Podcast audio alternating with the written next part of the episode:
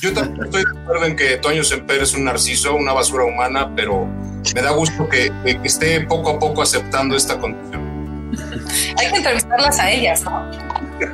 No, Oye, sí, sí, por favor, ¿nos podrías pasar sus teléfonos para concretar una cita y hacer un, un roast? Vivimos en un mundo lleno de opciones y muchas veces tenemos que decidir. Pero hay veces en las que no.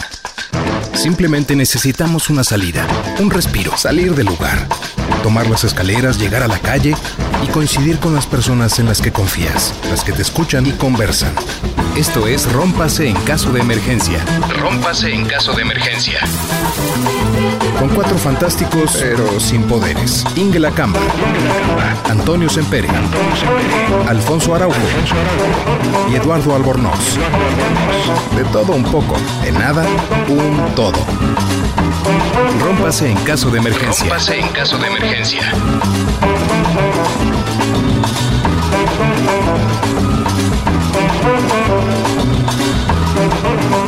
Hola, buenas noches, buenos días, buenos algo cuando escuchen esto. Estamos en Rompas en caso de emergencia, que hay- tenemos muchas emergencias últimamente, entonces hablaremos un poco de eso también. Y eh, están aquí presentes, pues si se quieren presentar ustedes. El que llegó primero fue Alfonso. Pues buenos días, buenas noches, buenos tiempos. Eh, soy Alfonso Araujo, desde acá saludándolos desde China a 13 horas de diferencia. Y yo soy Eduardo Albornoz y ya me enteré, gracias a Alfonso, que en la India les gusta agregar media hora a los usos horarios.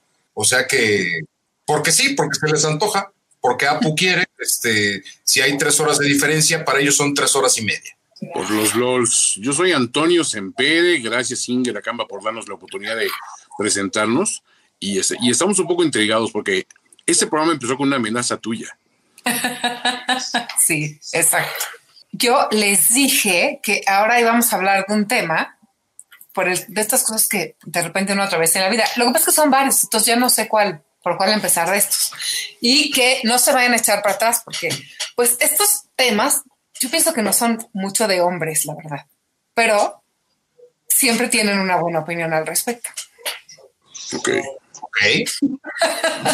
A ¿Sí ver, pero no va a ser, que- claro, no, no. no va a ser onda el aborto y eso, porque después nos llega el, el hate mail durísimo y nos, nos quieren cancelar a cada rato. Y, y digo, yo, yo tengo opiniones bastante, bastante estúpidas para las cosas, pero también selecciono en qué momento soltarlas, ¿no? O sea, no, no, quiero, que, no quiero que nos pongas en un aprieto. No, sí, pero no, no de este mundo politically correct del que hemos hablado varias veces. Yo Ok. quiero que el día de hoy hablemos de algo que es como bastante común, pero de lo que se habla poco. Y entonces, que es un tema como más de mujeres. Quiero que hablemos de corazones rotos. Ok. ¿Ven que está? Pues yo sé que no es un tema en el que se deslicen así quizá tan cómodamente, pero me gustaría escuchar un poquito sus, sus, opiniones, sus opiniones al respecto. Entonces, primero, lo que les quiero preguntar es si les han roto alguna vez el corazón. Yo creo que sí. Digo, bueno, perdón, que empiece Alfonso, porque él, él- él fue el que inauguró esta conversación y esta llamada. Ahora resulta. Pues bueno, los corazones rotos, claro que todo el mundo tiene uno en el armario, pero uno o una docena, pero yo creo que hay que, hay que diferenciar de cuándo, porque no es lo mismo un corazón roto este, a los 14 años que a los, a los 40, ¿no? El, el típico corazón roto que, que conocemos es el de Romeo y Julieta, pero pues ese es un, ese es un, este, una calentura de, de adolescentes, o sea, ellos tienen 13 y 16 años y este, un, un corazón roto los, ah, en, en la madurez, a los 40 o 50, es una cosa muy diferente, que se vive y se acepta muy diferente. En mi caso, por supuesto que tengo en el recuerdo un corazón roto. Eso fue de hace 20 años.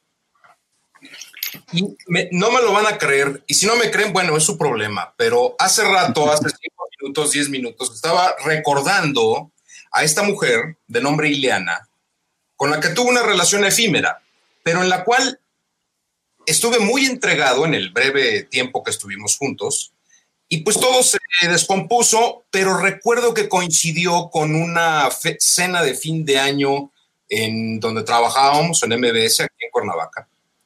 Y entonces yo ebrio y con el corazón roto, eso fue una cosa atroz, atroz. Por supuesto, pasó y se compuso la cosa como tenía que ser, obviamente, pero hace rato realmente recordaba cuál era el motivo real del por qué me comprometí tanto o estaba tan destrozado en la relación. Esa es la que recuerdo realmente. ¿Te acordaste o no? ¿O lo dejamos para más adelante? El, el, que si recordé la razón por la cual, ¿sabes qué? Lo que yo creo es que fue una válvula de escape esta relación. A lo mejor venía yo de alguna situación en la que estaba necesitado de. Y cuando no se da la relación o se rompe por cuestiones, eh, digamos, ajenas a nosotros, fue tan inesperado que entonces me causó un dolor tremendo, ¿no? Y sin embargo, fue algo efímero. Me refiero, no era la relación por la cual este, hubiese puesto casa y departamento en la playa ni nada por el estilo, ¿no? Como que fue un momento coincidente en, el que esa, yo tenía una necesidad explosiva emocional, ¿no? Y ya, eso fue todo. Ok, mm. qué curioso, ¿no? Que, que, anduvieras como en esos temas también. Y, y cuéntanos, Toño, ¿tú tienes alguno? Híjole, bueno, si ese programa lo hubiéramos grabado cuando empezó la pandemia, yo te hubiera dicho, no, todo bien, o sea, tú tranquilo, este, jamás me han roto el corazón. Una vez me han roto el corazón. Y miren, yo sí, vamos, tuve un matrimonio bastante duradero, de 14 años, más otros cuatro de noviazgo, o sea, estamos hablando de una relación larguísima, que cuando terminó, yo casi, casi me salí a echar cohetes en la calle, repartí puros como si hubiera tenido un bebé, este, fui a abrazar extraños al mercado, o sea, todo, todo bien. eso realmente fue para mí exhilarante salir de esa, relación. Después tuve otra relación bastante tóxica, duradera también de tres años, donde viví con otra persona, que bueno, fue, fue un martirio absoluto. Pero mm, yo ya había dicho, qué curioso, porque todas las relaciones que he terminado, así sean breves noviazgos o idilios, así como que rapiditos, o relaciones duraderas, ninguna me he quedado con el, híjole, es que hice lo correcto, debería regresar, debería buscar a esa persona de regreso, pero ninguno me movía de tal manera. Corte a Antonio, sintiéndose muy seguro de sí mismo, empieza una relación a distancia con una chica y pues lo intentamos llevar a distancia como empiezan estas cuestiones, pero se complica para ella y para mí también. Y en un momento nos habíamos hecho como que el pacto de, bueno, si vemos que esto nos está pesando demasiado la distancia y que no va a funcionar, pues vamos a ser honestos y decirnos hasta aquí. Y sobre todo si entra otra persona en la, en la escena.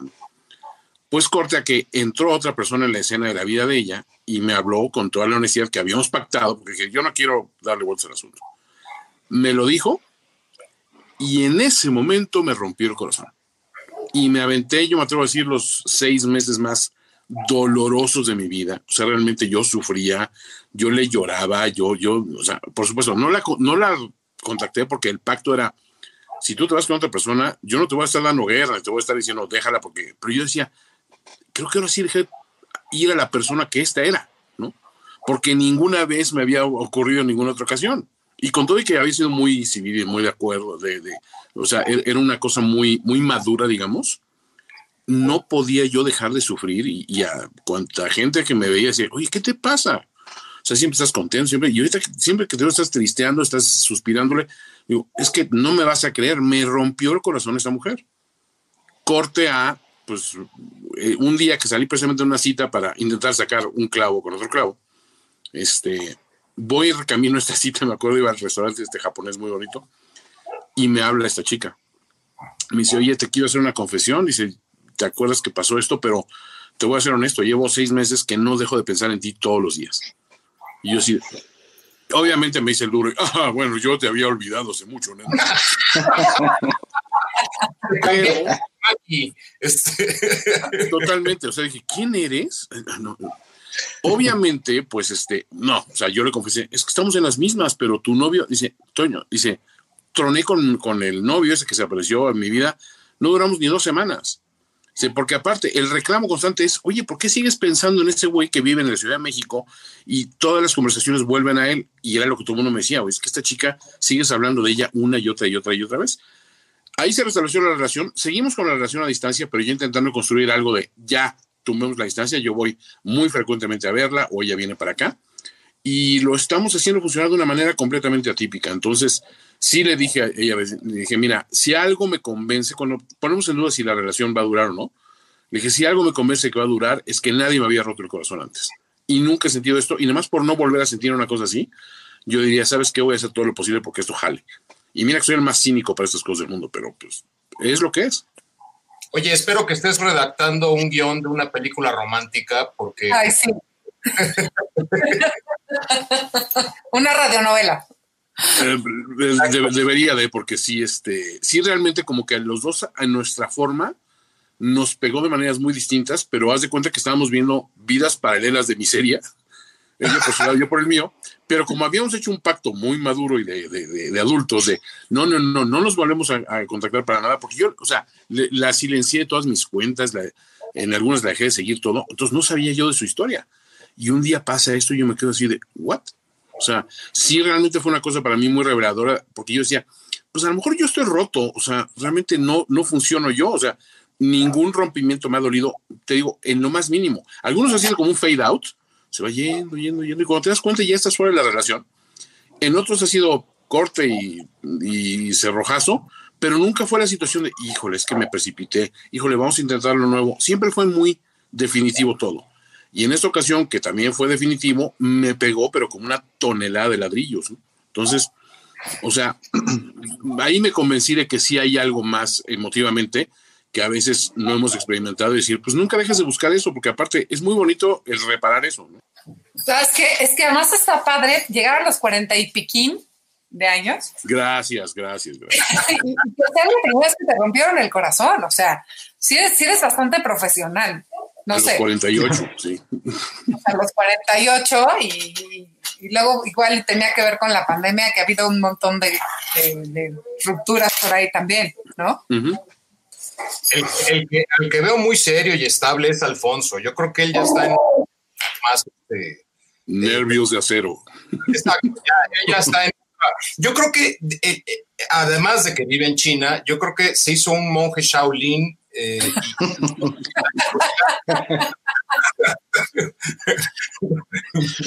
Yo no creo que puedas vivir sin amor. Así que, por favor, suelta la verdad. ¿Qué, es eso? ¿Cómo vive un monje Shaolin el amor? bueno, este, es, bueno, esa cosa la, traté una vez en un, libro corto que tengo que se llama e, esa cosa, estamos hablando del amor, esa cosa. esa cosa que le que No, la, traté de una forma muy curiosa en un libro corto que tengo, el de Dime algo acerca del amor. Y es, es una serie de personajes a los que les haces la misma pregunta una y otra vez y el personaje responde. Pero los personajes no son seres humanos, son una montaña, una mariposa y un, un río así. Y cada personaje responde, pero no responden qué, qué piensan ellos del amor, sino responden qué son ellos, ¿no?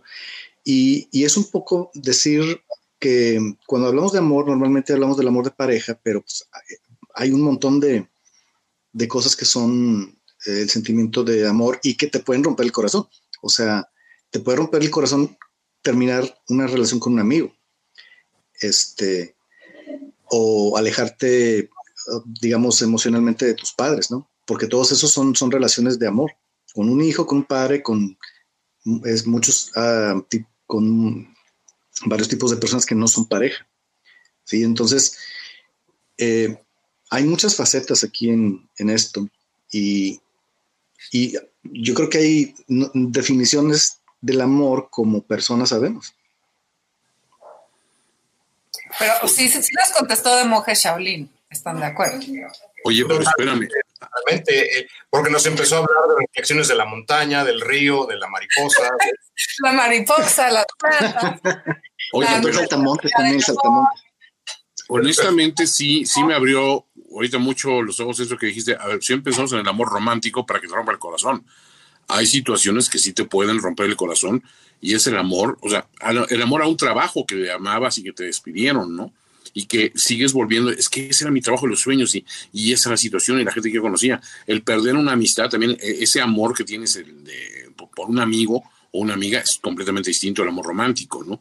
y el amor de la familia también. Yo, o sea, tenía una tía a la que amaba entrañablemente y este y nos distanciamos por situaciones ya de adultos, de cada quien sus formas distintas de ver la vida y ella murió sin que yo reparara esos lazos con ella al 100 y son de esas cosas que me recrimino mucho, o sea, siento que no es tanto que me rompió el corazón, pero sí siento que mutuamente nos rompimos el corazón de una manera que dices, sí, es una cosa de ida y vuelta, ¿no? No es algo que tú me hiciste ni algo que yo te hice, sino que los dos resentimos mucho esa situación que se pudo resolver de otra forma, ¿no? Entonces, no lo había visto así, creo que buena, buen punto, buena anotación de, de Alfonso.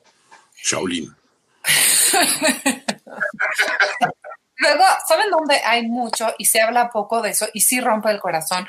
Es, por ejemplo, amigos que se convirtieron en socios de proyectos laborales, ¿no? Y alguno tuvo una decisión de negocio que quizá lo vendió a alguien o alguna negociación atrás y esas son unas rupturas durísimas, ¿eh? se convierte en algo casi este, los Capuletos y los Montescos, es decir, de ser familias quizá muy cercanas, por generaciones no se vuelven a hablar. Y, y, eso, pues evidentemente hay muchísimo dolor. Y ahí lo que tenemos es el ingrediente de la traición, ¿no? La sensación de traición y la traición, y ahí sí vamos con lo que decía Alfonso Shaolin, en todos los niveles y relaciones. Se puede dar en muchos niveles, ¿no? Oye, pero referente a esto que mencionas, Ingela, yo lo viví ah, en el año 2016. Mira, no tanto, siendo francos, o sea, era una amistad con la cual tuve mucha confianza desde el año 2009 hasta el 2016, cuando todo se rompió a consecuencia de un negocio. La realidad de las cosas es que sí, yo terminé perdiendo dinero, pero era lo de menos. Es decir, simplemente para mí fue un, ¿sabes qué? Mira, eh, las cosas no funcionan, no sirven a lo que sigue.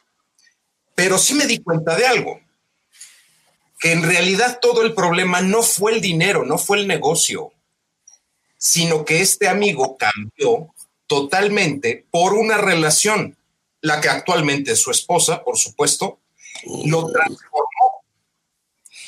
Hubo un eh, aspecto de control, de ambición o algo por parte de ella, ante lo cual él cayó rendido y bueno, se acoplaron, se hicieron uno solo, y a partir de ahí todo valió gorro. Y sinceramente, digo, ustedes son mis amigos, pero existe como que un grupo de amistades que es incondicional independientemente de lo que ocurra. Este grupo de amigos personales viven en Querétaro y son los mismos desde 1994. Se casen o no se casen, hagan lo que hagan, ellos están ahí y si es necesario, si yo tengo una necesidad, en ese momento venden un auto y me dan el dinero. Es decir, no hay un asunto de, vaya, de egoísmo, me refiero a una ley de manada, digamos, y sé que con ellos no pasa, no podría pasar, es imposible. Y si alguien tiene una necesidad, yo también lo apoyo. Y hay como grados de amistades, ¿no? En los cuales coincidimos, nos entendemos, pero cuando vas a tocar puntos medulares del dinero, en donde ahí conoces a todo mundo, o con qué otra cosa, pues con el amor igual, ¿no? también ahí es donde conoces realmente a la persona. Y cuando vas a la cocina o al baño.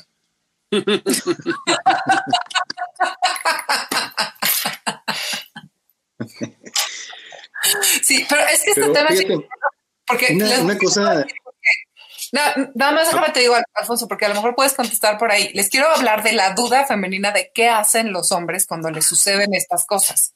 ¿no? Como, como que vemos como que se la pasan bien o si, o si se platican o lo reflexionan. O sea, ¿qué, hacen cuando se les rompe el corazón por cualquiera de estas traiciones o, desencuentros o cuestiones del dinero o cuestiones del amor? Es que, bueno, sí, e, eso qué bueno que lo, qué bueno que lo pones así, porque si el, si el tema es este, corazones rotos, ese es un tema, es que, y, lo tengo que decir así porque yo tengo una, una manera de pensar así como que muy, eh, ustedes saben que me gustan las matemáticas y en las matemáticas siempre empiezas de una definición. Sí, para poder argumentar necesitas una definición primero. Entonces, si tú dices, ok, corazones rotos, esa es una cosa y vamos a definirlo, pero eso no tiene que ser necesariamente debido a amor. Amor es otra, es otra conversación. El corazón se te puede romper por varias razones. Sí, entonces estamos en esa conversación del corazón roto, que puede ser por amor, por una pérdida de, un, de una relación que era muy entrañable, este, que se rompió por... Y ahora, bueno, ahora tenemos nuevas formas por las que, que se rompen los corazones ahora que estamos en el siglo XXI y vivimos la mitad de la vida online. Y ese es un tema que me interesa mucho. Este, por ejemplo, antes teníamos las, relaciones por cartas, ¿no? Y había gente que se conocía, se enamoraba por carta y tenía unos amigos de la familia que él era catalán, se enamoró de una mexicana, él fue a México y se casó con ella y vivieron este, ahí en México. Ahora tenemos eso, pero en turbo, o sea, es lo mismo, pero mucho más rápido. Este, pero hay nuevos fenómenos que antes, simplemente porque la velocidad nos permite hacer fenómenos nuevos que antes no se podían simplemente por las cartas. Este, pero siguen siendo muy parecidos. Por ejemplo, eh, un tema que es muy interesante es el ghosting. El ghosting, el ghosting es una, es una cosa tan prevalente que se ha hecho, o sea, un montón de, hay artículos y artículos acerca de, que es un problema creciente con los psicólogos. O sea, hay cada vez más psicólogos que reciben pacientes este, angustiados o deprimidos por ghosting. Y es una cosa muy, pues, eh, muy curiosa, muy de nuestro siglo XXI. Por ejemplo, son corazones rotos por ghosting. Sí, sí, porque, porque no hubo como, o las rupturas por WhatsApp, ¿no? También. Es peor la del ghosting, porque ese es como, eh, bueno, para que se vaya desilusionando un poco, me voy a ir desapareciendo cada vez más. Buenas noches. Ay, perdón. Es que hacerlo. buenas, noches. buenas noches. este, pero esto es como que sí son problemas bien fuertes porque efectivamente son relaciones que empiezan quizá de manera virtual y, se conviertan en significativas. Ahora, no es como una relación efectivamente madura, porque que no hay presencia física, ¿no? Pues hasta que no haya, sí hay una diferencia importante, pero no quiere decir que para la mente y psíquicamente no sea muy importante. ¿No? hay relaciones que adquieren mucho más importancia que relaciones cercanas en términos de intimidad, de plática, de compartir. Entonces, cuando ya te abriste a ese tipo de relaciones y aparece alguien que tiene una modalidad del ghosting, que el ghosting es realmente es una manera moderna de, de representarse del perverso narcisista que el perverso narcisista es alguien que cero te veo ahí, este, que es alguien que busca como reafirmar el narcisismo a partir del otro, ¿no? Digamos, un yo que quizá es más o menos débil, pues lo que busca es empezar a, a poner al otro en duda si realmente vale la pena, a plantarlo, a sus comentarios no ser importantes, a sus amigos no son importantes, ¿no? Este, a sus pláticas no son importantes y, y después, ya que se reafirma como, como persona importante para el otro, empieza a dejarlo, ¿no? Eh, y el otro reclama esa atención, como si antes me hacías como un lugar en tu vida y ahora, ¿por qué no?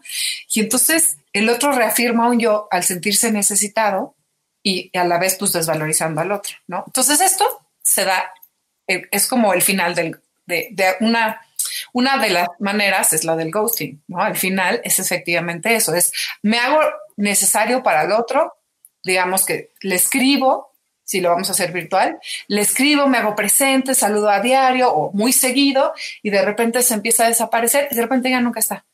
Y entonces e, el otro, la otra que dice, oye, ¿qué onda? ¿Cómo estás? Ay, qué histérico, ¿eh? O qué histérica, francamente, ¿no? Y entonces, pero en realidad lo que le hizo fue un ghosting, ¿no? Porque en otro momento quizá le dice, oye, esta relación me resulta incómoda, tengo una relación real, eh, estoy empezando otra relación, estoy cargadísima de trabajo o cargadísimo de trabajo, ¿no? Pero nada más se desaparecen. Y, y es muy doloroso y muy angustiante porque la única manera de encontrarse es por el teléfono. Entonces, si decide no contestar, el famoso me dejó en visto, eh, resulta bastante, bastante dramático. Les voy a decir que el WeChat tiene una cosa muy maravillosa. No tiene un me dejó en visto. A mí me parece muy sano de los chinos que no hayan puesto la doble palomita en el WeChat. Entonces no sabes si lo vio o no lo vio, ¿no? No te deja en visto, ¿no? Esta sensación de, etcétera, ¿no? ¿Sabes qué me recordaste el caso del oso de Cumbres? ¿Recuerdas ese caso? A ver, ¿cuál? ¿No? ¿No, lo recuerdas esa historia? Enorme. Bueno, pues fue una rápidamente, y ya me dirán detalles ustedes amigos si, si me estoy perdiendo, un chavo que si mal no recuerdo vivía en Jalapa o en una ciudad de Veracruz, eh, tuvo una relación online a través de Twitter, ¿no? Eh, como lo dices, ¿no? Pues los, los mensajes de amor y de que te voy a ir a ver y yo te amo, etcétera. Y resulta ser que este cuate tomó sus maletas, tomó su camión, seguramente tomó ADO, llegó a la terminal de, de la Tapo y desde ahí transbordó o hizo lo que tenía que hacer para llegar a la de observatorio y tomar su camión a Toluca. Un caminante, una de estas líneas. Llegó a la terminal de Toluca y la persona en cuestión, una supuesta mujer, tomó fotografías del chavo con sus maletas esperando en la terminal a que llegara el amor. Eso es la, esta es la mujer, pues. Que por supuesto nunca llegó, todo se trataba de una broma sumamente pesada, que fue llevada hasta el extremo y uno de los mensajes que decía este, este chavo es, pues ya estoy aquí en Toluca, como que huele a fresas o no sé. Ese era el comentario de la ciudad de Toluca que dio y se hizo mame tuitero, por supuesto, y el oso de Cumbres, pobre chavo, fue ahí plantado en la terminal de camiones y ahí quedó la historia. O sea, fue una, ese fue, eso no fue un ghosting como tal, pero fue un ejercicio de crueldad premeditado. Yo lo que recuerdo del caso es que había por ahí una historia medio sórdida de que este cuate creo que tenía una hija y una esposa, y bueno, no una esposa, pero una relación y, de esa relación venía una hija, y él no le pasaba dinero a la esposa, y este, y pues, por supuesto la hija no veía un centavo de él, pero este como que le presumía mucho a esta chica, esta, esta conocida. Ella, ella de alguna manera se había enterado de que este tipo, pues no era una buena persona.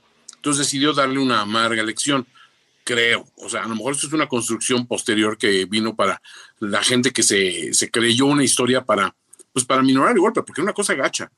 Pero cuando me acuerdo que todo el mundo iba siguiendo en tiempo real las fotos de este tipo, ¿no? O sea, y ya estaba allí y, este, y le mandaba mensajes de que tenía hambre a la chava esta y esta. No, ya estoy ahí como que a la vuelta, pero era como que una cosa muy, muy sórdida, como dices tú, este, donde eh, realmente decías, ¿este tipo sí se ganó esto o no? Hay como que a la distancia me cuesta trabajo pensar que alguien merezca un trato así, pero no sé, recuerdo que sí, la, actitud de la gente fue, me desilusionó un poco porque la gente era como si estuvieras volviendo a la época de los gladiadores, que realmente te estás divirtiendo con el sufrimiento y el dolor ajeno a un nivel pero exacerbado, ¿no? Y pues el tipo se convirtió en un meme a final de cuentas. Híjole, suena atroz, ¿no? Pero efectivamente como esta capacidad de planear y diseñar algo sin darte cuenta. Y bueno, por eso la gente eh, aquí viene otra, otra mini publicidad, va a terapia. Oye, estoy percibiendo que hay plan con maña por parte de Inglaterra, ¿no? A mí se me hace que nos va a llegar la tarifa de que, bueno, su consulta, muchachos, fue de mil pesos. ¿A poco está, tomando notas para escribir un libro. Exacto. Y siempre hay quien necesita recibo, ¿no? PayPal o Venmo se, se reciben. Este, pero, fíjense, una, cosa que me parece, una cosa que me parece interesante acerca de esto, por ejemplo, el, hecho del ghosting, ¿no? Que puede tomar muchas, muchas formas. O este tipo de, yo no conocía esa, esa anécdota, ¿no? Del, del de cumbres, de no sé qué, ¿qué? El oso de cumbres. Ah, bueno, esa es una anécdota. El, ghosting es otra, es un, es un fenómeno.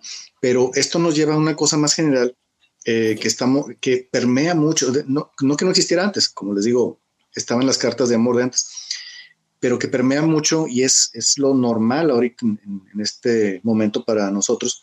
¿Qué significa una relación? O sea, ¿qué es una relación? Eso está cambiando. O sea, la definición de una relación está cambiando. Una relación virtual, si, si, si se lo explicó así, si se lo hubiera explicado a mis papás o mis abuelos, hubiera sido inentendible en los términos que estamos usando ahorita. Sí, ellos dicen, sí, ah, una carta de amor que va y viene en español, que sí, pero lo que estamos viendo ahorita es, es, es algo nuevo. Son redefiniciones de lo que es una relación, porque eso de las cartas era, no era el, común, y ahorita sí es. Eh, no digamos que si no es lo común, es, es algo muy prevalente. Estamos ante una nueva forma de entender las relaciones. ¿Sabes qué? Que yo creo que esto que dices tú, Alfonso, es para, sí, definitivamente para pensar, porque entonces, ¿cuál es el significado de esa relación? ¿Es una afirmación propia?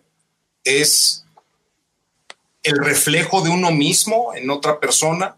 Porque las necesidades pueden estar resueltas hasta cierto punto en lo emocional o en la idea, pero no va más allá de eso, a menos que por supuesto la persona vaya y, busque a, esta persona y, concrete una relación, como el caso de Toño, que empezó una relación a larga distancia, pero vaya, ponen de su parte para coincidir aquí o allá, ¿no? Entonces, hay un plan, ¿no? Entonces, eh, digamos que pasa al terreno físico, pero si no es así, entonces significa que podríamos vivir virtualmente así como en las películas que hemos visto en donde hay una realidad alternativa, como una, en donde creamos ciudades, avatares y cosas, y es puro ego e importancia personal?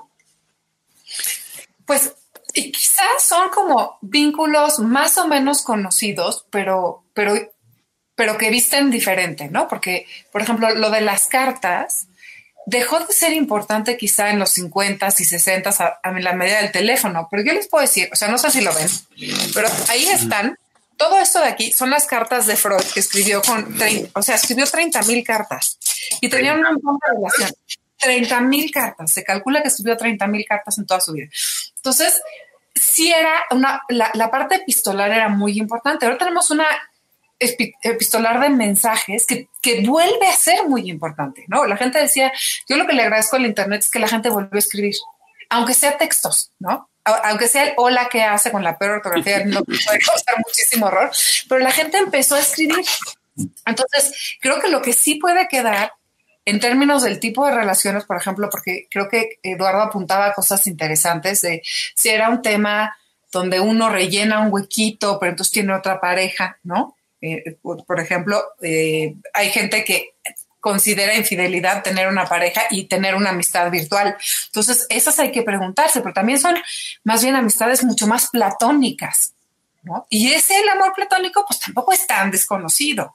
¿no? Estos quizá amigos que podían ser, eh, que podían amigos en pareja, que puedan ser amigos toda la vida sin, ¿no? Eh, digamos, cometer infidelidades, pero tener un amor platónico dentro del grupo. Entonces, estas cosas sí es, es hilar fino. La verdad es que la pregunta que, que hace al fondo sí es hilar fino, que es cómo esto que conocíamos se puede ver ahorita. Y sobre todo, cómo cargamos con una, no sé si llamarlo una ética o una moral al respecto, ¿no? Cómo sentirse con respecto a eso. Porque un tema, por ejemplo, grave, grave, grave en las parejas es que se le pide que cubra todo. Que sea la persona más divertida para platicar, la que escuche mejor, la que sea la más simpática, la que tenga las mejores palabras de consuelo, con la que se ve la televisión y que sean las mismas series las que se gustan, que les guste el teatro y que les gusten los mismos deportes. O sea, eso es una carga a la relación brutal. Uno tiene que ir viendo en la pareja que encuentra, qué espacios son comunes y después buscar otros espacios con, ¿no? Con personas que se pueden tener estas relaciones muy fuertes, muy reales. Sigue siendo real, sigue siendo un vínculo, pero no es la parte quizá física, ¿no? Entonces, creo que ahí no lo tenemos tan claro, pero es, hay que poder empezar a preguntárselo, ¿no? Que es la pregunta que hacía Alfonso y la respuesta que también le daba Eduardo. Esto es algo como narcisista nada más para mí están en el entendido las dos partes de qué es lo que esperan de esa relación o no, porque tampoco llegan y se lo platican, no, están chateando. Entonces no van a empezar a decir, ¿y tú qué opinas cómo llegamos al nivel de esta relación? Lo corta, lo, lo realmente quitaría toda la naturalidad y lo haría muy aburrido. Entonces es un poco como dejar espacio para ir creciendo, en que se puede hacer una relación muy fuerte, eh, muy, muy, muy importante, sin duda alguna. Y uno podría decir hasta indispensable. O sea, esta relación me es importante para mí, para pensar, para vivir, para sentirme bien. Eh, pero que, permanece quizá del, largo, del lado de lo, de lo epistolar. Y más, ¿no? Ahora en tiempos de pandemia. Es que ahora se ha creado también como que una nueva realidad y un nuevo término. O sea, siento que esto, este, e, esos, esos amores platónicos que existían antes, o los amores epistolares, ¿no? Que también eran gente que simplemente por carta, yo me acuerdo todavía, llegué a escuchar de mi amigo por correspondencia, ¿no? O sea, había una época que había eso, y pues la gente tenía el amigo de correspondencia al otro lado del mundo y aquella persona le escribía, pero la construcción que hacías era afectiva hasta cierto punto, pero sabías que no iba a llegar necesariamente más lejos. Todas esas distancias fueron acortando, acortando, acortando. A mí lo que me, pasma es que literalmente ahora, o sea, ahora tenemos amores de pandemia. O sea, gente que dice, espérame, es que estamos circunstancialmente eh, distantes tú y yo, pero aún así vamos a construir una relación que no sea en el plano de lo físico.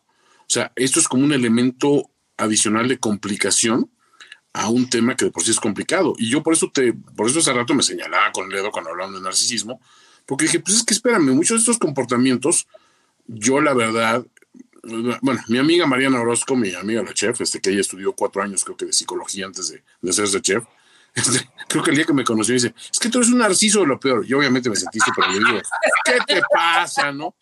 ¿A ti quién te dijo chaparra infecta? No sé, algo cosa horrible.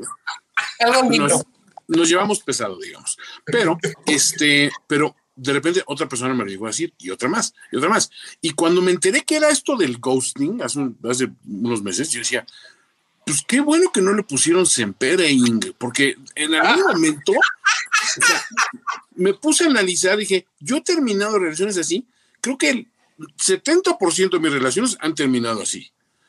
O sea, eh, eh, y, obviamente, y la última de ellas fue hace cinco años cuatro años, entonces dije, en la madre, o sea, creo que sí tengo un problema y cuando ella me lo dice, en tono para, sí, o sea, el 90% de las cosas que me dice son para molestarme, ¿de acuerdo? Pero, pero debe tener un trasfondo que digo, pues espérame, es que sí, o sea, vamos a analizar cómo soy. Entonces, a partir de ese momento sí empecé a decir, vamos a pensar un poquito más en la otra persona, cómo me sentiría yo si me hicieron esto. Yo jamás me ponía a pensar, o sea, yo decía, es que yo soy un novio fenomenal, o sea, olvídate, acabo las relaciones sin pleito, simplemente me voy apartando, apartando, apartando, apartando. Y yo me sentía, pero el mejor, ¿eh? O sea, qué bárbaro, novio del año. O sea, no, güey, o sea, es que no es lo correcto, o sea, eh, también alguien me dijo una vez, es que la indiferencia es de las cosas que más duelen en el mundo. dije, pues sí es cierto, o sea, y, y, si lo aplicas a cualquier tema, en lo laboral, en, el, no, el no tener importancia dentro de un engranaje laboral es humillante. En una relación, la indiferencia tiene que ser triplemente humillante. En una amistad, el amigo que está desviviéndose por ti y que tú de vez en cuando lo distingues con tu atención y tu, y tu condescendencia, eso también es humillante y es un comportamiento que yo sí he aprendido a decir, espérate, modifícalo, porque estás mal, ¿no? O sea, pero primero reconoce que existe y agradece que no le pusieron tu nombre, ¿no? Yo también estoy de acuerdo en que Toño Semper es un narciso, una basura humana, pero me da gusto que, esté poco a poco aceptando esta condición. Hay que entrevistarlas a ellas, ¿no? No. Oye, sí, sí, por favor, nos podrías pasar sus teléfonos para concretar una cita y hacer un, un roast. Eso, es de, eso es de mis pesadillas, ¿eh? Es de mis pesadillas que un día llegue yo y hay fiesta sorpresa de cumpleaños para todos en Pere. Y va a ser un roast. Y todas las invitadas son sus exes. Y digo, en la madre.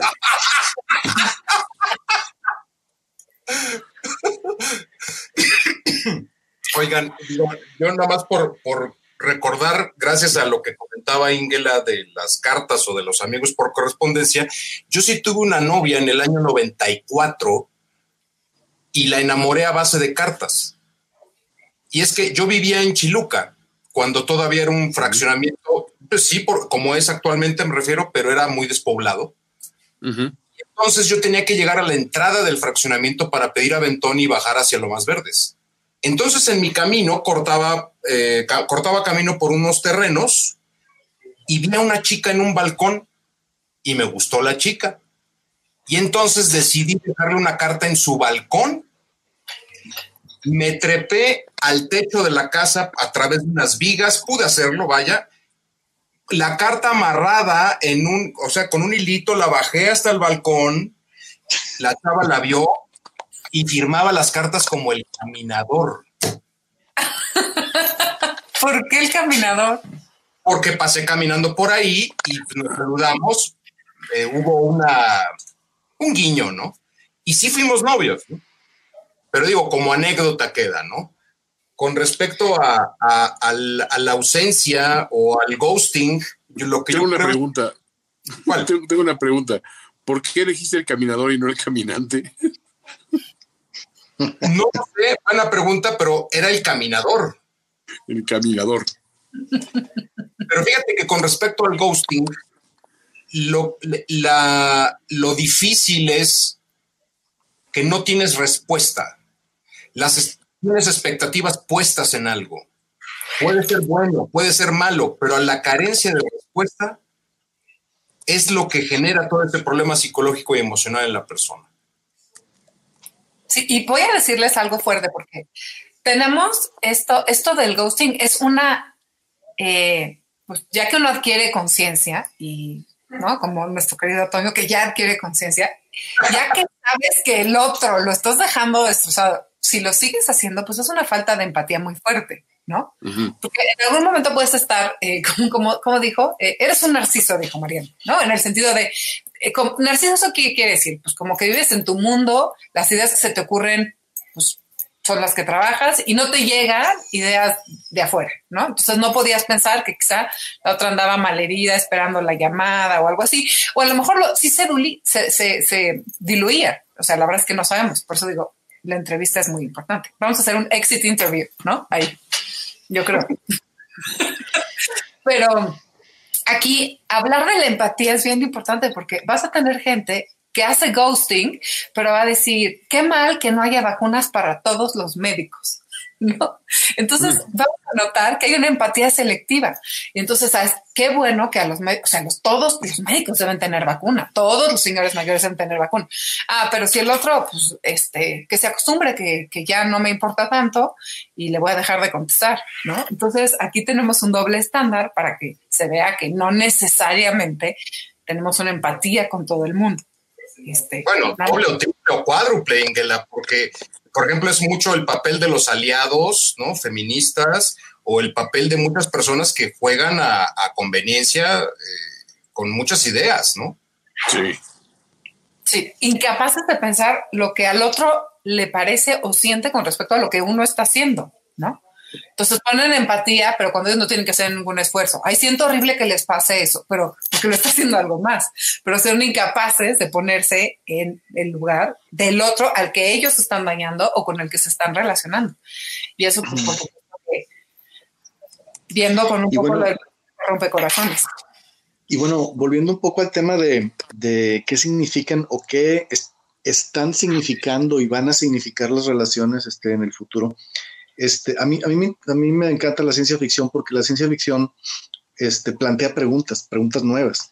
Este, nunca da respuesta, simplemente te pone lo que, lo que estamos viendo, lo extrapola un poco hacia el futuro y te dice, pues esto es, es a donde vamos, ¿no? Por ejemplo, hay, películas, hay muchas películas que han tratado este tema, por ejemplo, una de Bruce Willis que se llama Surrogates, que todo el mundo tiene un avatar ahí viendo, este, interactuando en el mundo, pero ellos mismos están en su casa.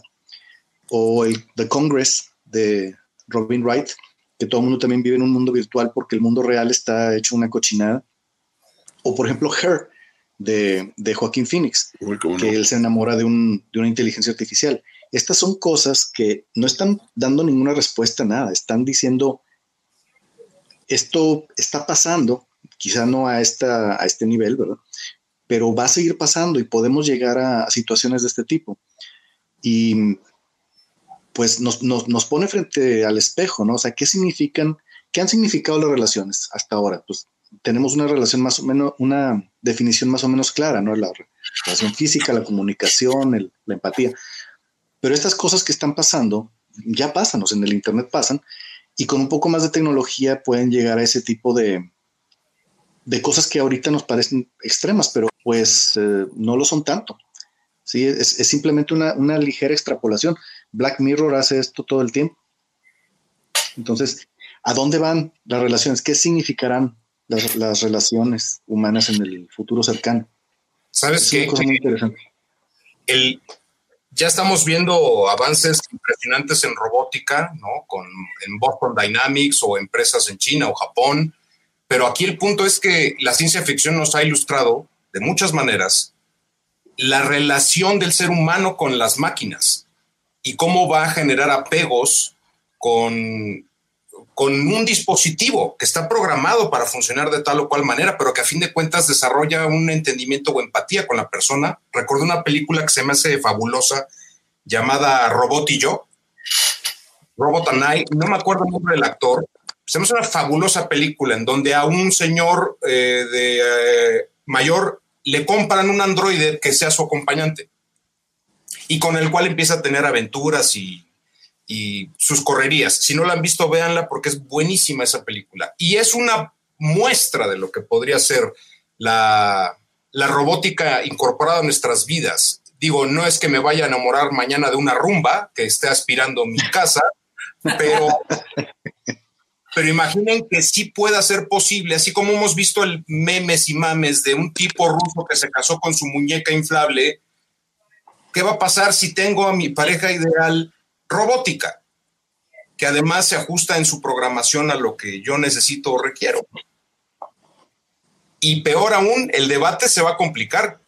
Legalmente, ¿cuáles son las consecuencias?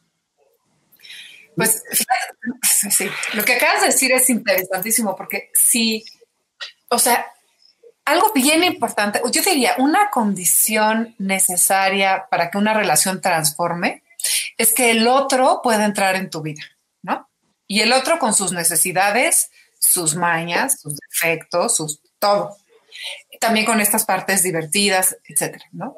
Entonces, si tú tienes un robot a la medida de lo que a ti te interesa, no te está transformando porque finalmente su entrada es un mundo muy cercano, ¿no? O sea, lo que sucede en las parejas es cuando se enamoran, ven el mundo igualito, ¿no? Todo, uy, qué, qué similares somos en esto.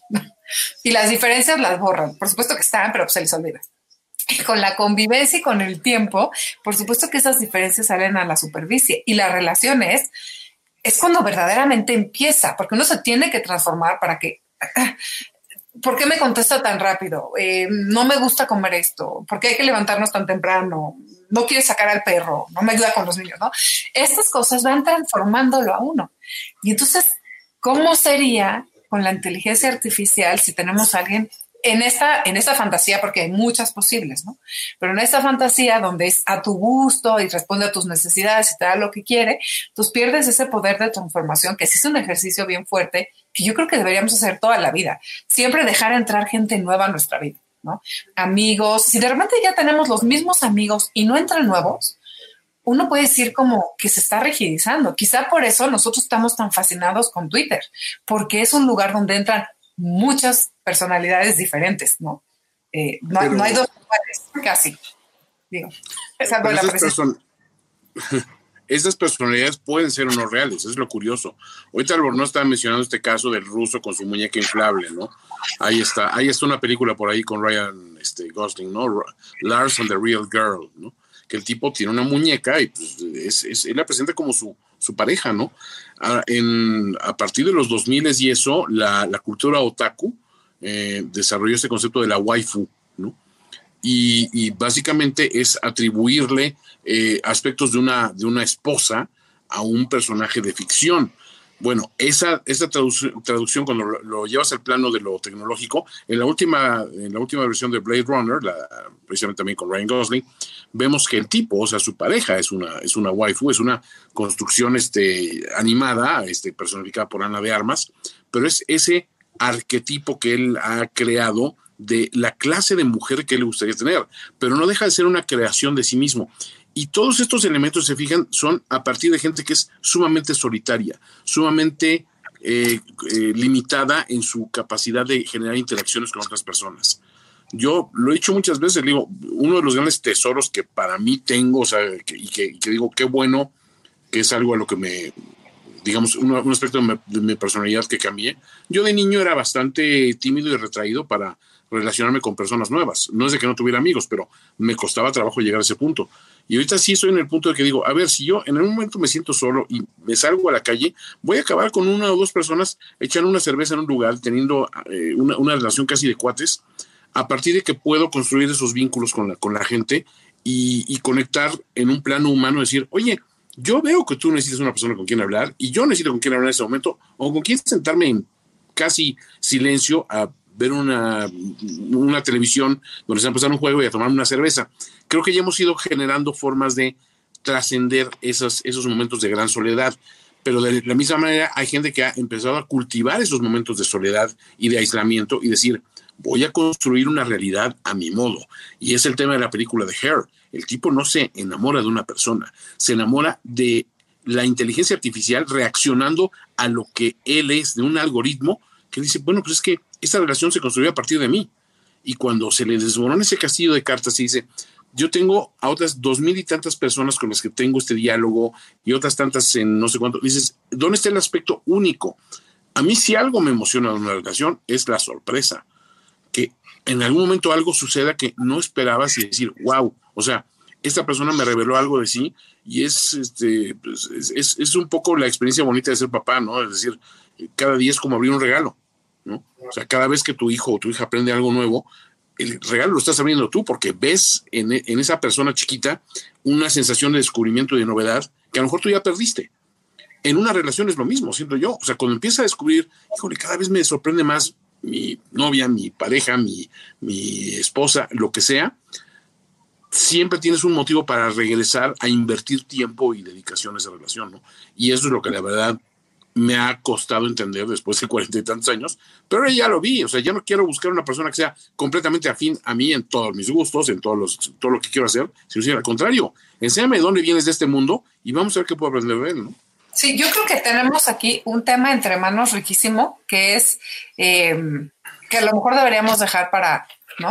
Para nuestra próxima, porque ahorita hemos cumplido la hora, pero me da, me da eh, toda, todas las, eh, ¿cómo decir? Como todas las fisuras que pueden haber dentro de cada historia en relación a la, inteligencia artificial, ¿no?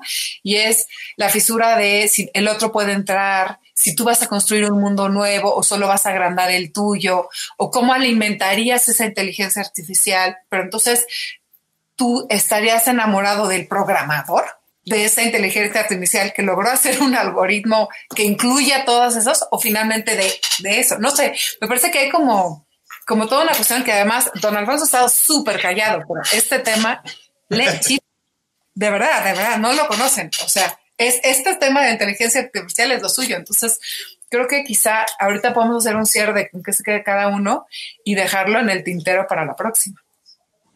¿Por qué, en el tintero? ¿Por qué, ¿Por qué en el tintero? ¿Por qué las cosas se ponen sobre una mesa? Dejo el tema sobre la mesa. ¿Por qué esas expresiones? Tienes razón. Dejo el tema en el chat. Ándale. y ya, porque, pero suena bien, ¿no? El tintero suena elegante. Hace años que nos amo. Yo nunca usé un tintero para, para empezar. Dejo el tema en esta tacita. el dedito. Entonces, no sé, empezamos con, con qué, nos llevamos, pero quizá, Alfonso, quieras eh, introducir algo para irnos. Pues, este, yo creo que ya hicimos así un círculo completo. Este, empezamos eh, eh, preguntando acerca de corazones rotos, pero terminamos hablando de, bueno, ¿qué, significa realmente, qué es una relación para empezar? Entonces yo creo que cuando, cuando abordamos este tipo de, temas que son emocionales, muchas veces lo, lo, lo, enfocamos de, de, forma muy estrecha, ¿no? Entonces, este y cualquier otro tema, ¿no? Yo creo que aquí una cosa muy interesante que hacemos es tomar un tema y empezar a darle vueltas entre las manos y empezar a verlo de, diferentes ángulos, ¿no? Yo creo que es, una de las cosas más interesantes que hacemos aquí, ¿no? No es que demos respuesta a nada, porque eh, las, respuestas cada quien las tiene que encontrar desde su punto de vista. Aquí lo interesante es el ejercicio de, agarrar esa, eh, ese prisma y verlo desde muchas formas diferentes. Yo con lo que me quedaría de esta charla, bueno, en primera, no sé si fue respondida o no la pregunta de Ingela de qué es lo que hacen los hombres cuando tienen el corazón roto. mi respuesta sería, pues nada en especial, ¿eh? O sea, seguimos viendo fútbol, o sea, que si echando un whisky, este, lo mismo de siempre, y a lo mejor habrá ratos en los cuales con el compa del alma, ahí sí te desahogues un poco y, y como el meme del gato, pero ¿sabes qué es lo que me emputa? Este, ese tipo de cosas, ¿no? Pero es algo que, es algo que pasa, te desahogas y punto. No, bueno, desde mi experiencia creo que es eso. Y al final una relación tendría que ser eh, más como el cuelga tú, no, cuelga tú, y que no sea lo, oye, ahora que quiere este cuate. Este, que, no, que no llegue ese punto de hartazgo y siempre exista la sorpresa, pero como ingrediente fundamental yo creo que está en que existan metas personales. Porque las metas personales son las que van abonando o generando una nueva dinámica cada día. ¿no? Si hay objetivos personales, va a haber objetivos de pareja. Yo me quedaría un poco también, bueno, volviendo al, tema de qué hacen los hombres, tienes razón, o sea, pues a analizar, bebí, bueno, pues bebí lo mismo que bebo siempre, ¿no? O sea, mucho. Este, eh, pero creo que el tema donde yo sí noté mi comportamiento que cambió fue en quizá dejé de pretender que todo estaba bien. Porque en ese punto fue cuando mucha gente se me acercó y me dijo, oye, hay algo que no está bien contigo. Y a lo mejor ese momento nomás, el, el decir, deja de, si te sientes triste, sal con tu cara triste a la calle, no pasa nada. Si no tienes ganas de ser el alma de la fiesta y el chiste de la reunión y el que hace que la gente se, se divierte esto, no lo seas. Pero entonces, prepárate porque te van a preguntar qué es lo que tienes. Y ahí depende de qué tanto quieres tú revelar. Y yo se lo dije a varios amigos, dije, mira, nunca, no recuerdo haberme sentido tan triste ni, ni cuando mi primer esposo y yo perdimos a nuestra primera hija, ¿no? O sea, de ese nivel de tristeza. Que yo decía, soy egoísta, soy una mala persona por eso. Estoy comparando con una chava que se encontró otro novio en otro lado, con una bebé de 36 semanas de gestación que murió en el, en el vientre de su madre. Digo, pues a lo mejor sí soy malo, o sea, a lo mejor soy mala persona. Ya después hubo otras cosas que me confirmaron, sí, sí eres mala persona, pero no en ese nivel nada más. eres mala persona versátil. Pero, pues sí me quedo un poquito con la, la esperanza de decir, espérate, creo que sí aprendí algo. O sea, dejé de ser tan neandertal en ese sentido y, pues al menos siento que sí puedo evolucionar un poquito, un pasito más. No, no pido gran cosa, no, no pongo mis metas tan lejos, Eduardo. O sea, les pongo muy cerquita para, para llegar y decir, ah, lo logré. Oye, que por cierto, lo que sí es un hecho es que todo va muy rápido, coincido con Alfonso. Eh, antes eran cartas, ahora ya es hola y mandan una nud. Eso es muy veloz, muy veloz, definitivamente. ¿Y cuál sería la conclusión de Ingela para esta charla del día de hoy? Pues yo, em, em, pues es varias, ¿no? Primero me quedo con cómo, cómo, cómo manejan los hombres las, las rupturas y los corazones rotos y, hmm. y son tan diferentes como sus caracteres pueden ser diferentes, ¿no? O sea, Alfonso tiene una que seguramente empieza a hablar, a diagnosticar si es entre los 20 años y los 40 años y entonces como muy científico y entonces va a hacer una disección de mayor que, menor que, subconjuntos de actividades así. Me lo puedo imaginar perfecto, ¿no? en cambio ustedes, o sea, los veo como, por ejemplo, está como más impulsivo, esta cosa del, del caminante caminador, muy romántica de, de, de, de Eduardo, y y la parte de Toño, ¿no? Que, que yo creo que es mucho esta idea que se tiene de que no se enteró qué pasó hasta que alguien vino y le dijo, ¿y cómo haces esas cosas tan horribles? Eres súper narciso. pues que sí. Amigo, date cuenta. Entonces, pero, sí, sí, sí. Yo creo que, yo creo que, eh, yo creo que en la película, este, Albornoz va a ser John Cusack yo creo que le Toño, ¿quién va a ser? Toño, ¿quién va a ser? Este, Jack Nicholson. Podría ser. No es, difícil, no es difícil pensarlo.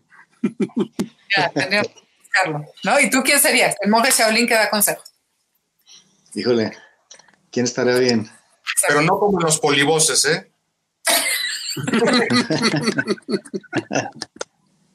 No, no, obviamente que no. Y pero me quedo con esa pregunta que yo creo que sí hay que seguir pensando de cómo van a ser los vínculos y, y la ética acerca de esos vínculos, ¿no? ¿Qué relaciones puedes tener? Eh, ¿Qué tipo de conversaciones? ¿Qué sería verdaderamente flirtear, ¿no? En una, cuando realmente tienes una pareja y cuando realmente estás como entrando en contacto. Me parece que son como sutilezas que no, no hemos pensado todavía, pero que son importantes pensarlas porque como dicen todos ustedes, todo va muy rápido. Entonces, cuando va tan rápido, no tenemos tiempo para pensar. Pero, pero mm, no sé, me quedo muy divertida, muy satisfecha con el tema de hoy. Que conste, nadie se rajó, ¿eh? Nadie se rajó. Nadie, le entraron bien. No nos vayas a mandar la factura, entonces, si estás satisfecha, eh, entonces, pues todo está bien, ¿no? O danos facilidades de pago, ¿no? Oiga, ahorita, nada más como, como última idea de mi parte es, pues creo que es mejor que te rompan el corazón, porque imagínate si fuéramos mantis religiosas, te parten la cabeza. Adiós.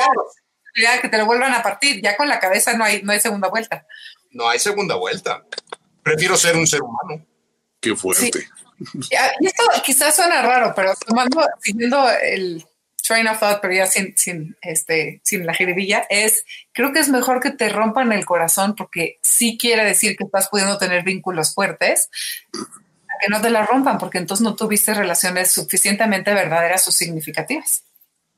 Significa que tienes corazón de entrada. Yo no, no pensé que... Te nació a los 48, qué bonito. como el Grinch, como el Grinch ya le dije, yo sí le dije a la flaca, le dije, oye, si de algo puedes presumir, es que él es la que me rompió el corazón. sí, pero sí, le voy a poner, ponle su valor curricular.